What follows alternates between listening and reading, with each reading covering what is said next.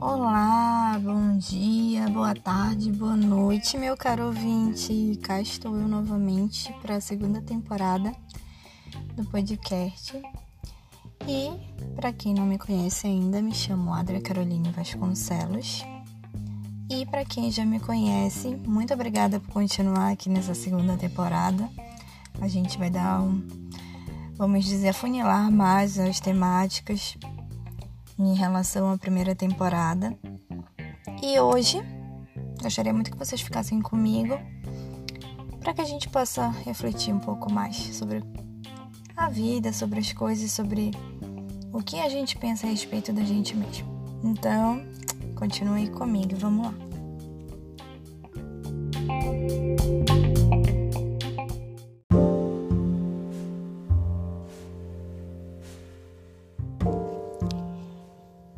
Acordei pensando em uma pergunta que para muitas pessoas parece muito clichê, mas por mais clichê que possa parecer, é extremamente difícil de se responder. Quem sou eu, de fato? A gente costuma falar sobre tantas coisas que a gente faz, sobre nossa profissão, sobre quem tem filhos, filhos, quem é casado sobre o casamento, conversar sobre os outros. Mas e quando a gente para para pensar na gente? Será que a gente sabe falar quem somos? O que todas nós é, temos em comum é que nós estamos sempre fazendo essa mesma pergunta: Quem sou eu? Né? A gente busca esse encontro tanto de dentro para fora para tentar descobrir quanto de fora para dentro. Justamente a gente lança mão de tantos artifícios para expressar nossa individualidade. Quando a gente fala ah, é da minha essência, ah, é da minha personalidade, ou ah, é do meu, da minha individualidade. Mas sim, e aí? O que, que é isso seu? Que é só seu? O que, que é essa sua essência? Então a busca pelo, pelo esse verdadeiro eu, sem dúvida, é um desafio para nossa vida, né? Então, por muito tempo, a gente por vezes ser outra pessoa, a gente fantasia estar em um outro corpo, de uma outra forma, um outro jeito de se expressar, que o trajeto de vida fosse outro.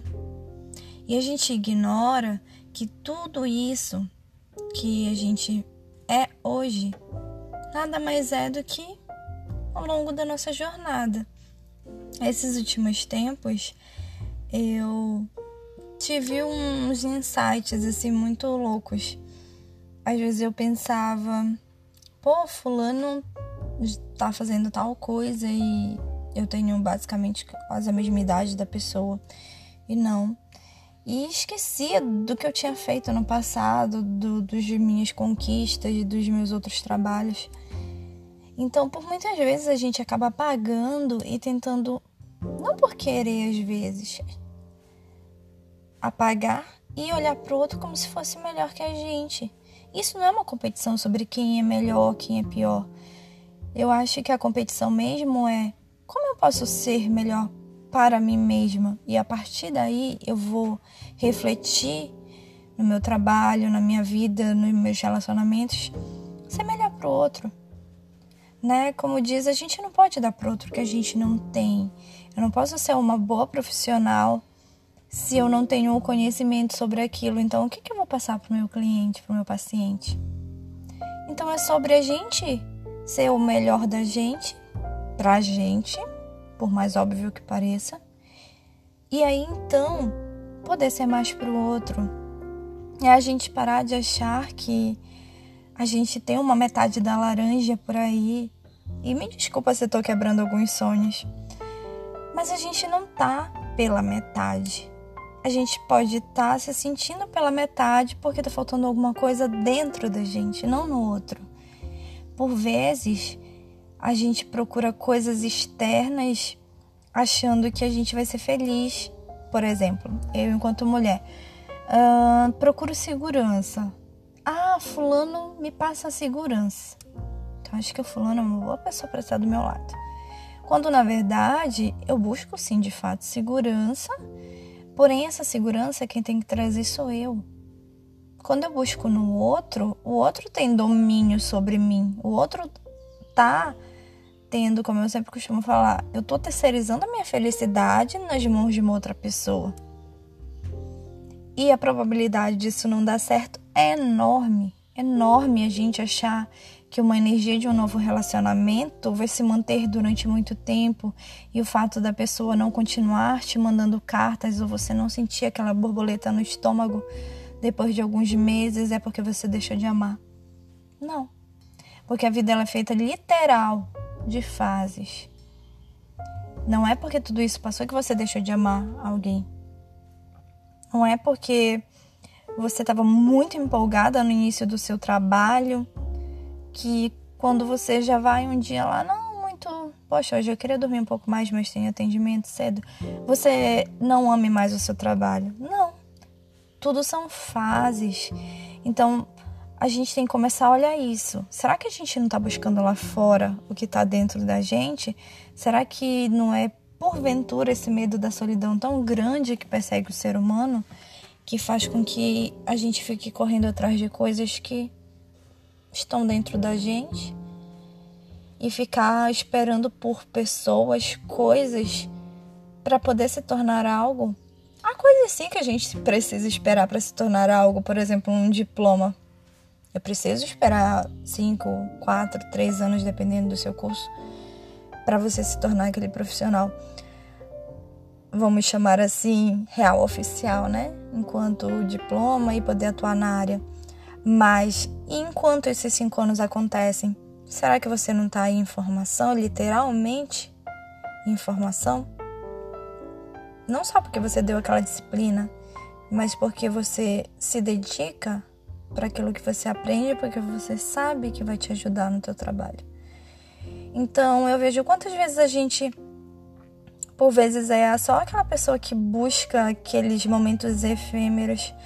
Eu estava assistindo, coincidentemente, esses últimos tempos, é, uma série na Netflix, enfim, que era sobre relacionamentos. E eu gostei muito da análise que eu consegui fazer a partir disso, onde era avassalador os sentimentos, eram sentimentos que. E é muito interessante já ter assistido ele quando acabou tudo, literalmente acabou tudo já. O antes, o conhecimento das pessoas e já a finalização de como estavam no período atual. E quando eu vi aquilo, aquele deslumbre, eu percebi o quanto a gente, enquanto ser humano, busca um bom dia, meu amor, um você é linda, você é maravilhosa, sendo que isso tem que vir de você. E não é ego, não é egoísmo eu dizer, cara, realmente eu sou bonita. Cara, realmente eu gosto da pessoa que eu me tornei. Cara, eu gosto do jeito como eu falo, da inteligência que eu acho que eu já tenho e do muito que ainda me falta. Eu sempre falo, quando eu acho que eu tô completa, com certeza é porque eu já morri. Porque a vida vai ser essa constância, vai ser esse devir para sempre. E que bom que vai ser. Não é para ser um peso quando alguém fala assim, você tem que estudar para sempre. É porque para sempre você vai ser uma nova pessoa. A cada dia você é uma nova pessoa e que bom por isso. E infelizmente, às vezes, ou felizmente, né? Às vezes a gente para chegar ou se tornar determinada pessoa, a gente passa, como a gente diz, né, umas porradas aí na vida. Como eu vi nesse reality show. Eu vi pessoas se apaixonando por palavras, por o meu signo combina com o seu. Meu Deus, casa comigo. E foi passando o tempo, o que fez as coisas não darem certo. A convivência. Foi o entendimento de que quando a pessoa falava, cara, você me traz a segurança que eu estava precisando, a pessoa entendeu, não, eu estava buscando algo que só eu posso dar para mim. Só eu posso dar a segurança que eu preciso porque quando você deposita, além da pessoa ter esse controle sobre você, você também sobrecarrega o outro. Imagina a gente ter a obrigação de todo dia fazer o outro feliz. Mas não digo feliz no sentido positivo, quando a gente ama alguém e a gente de fato quer fazer outro feliz, mas no sentido de peso.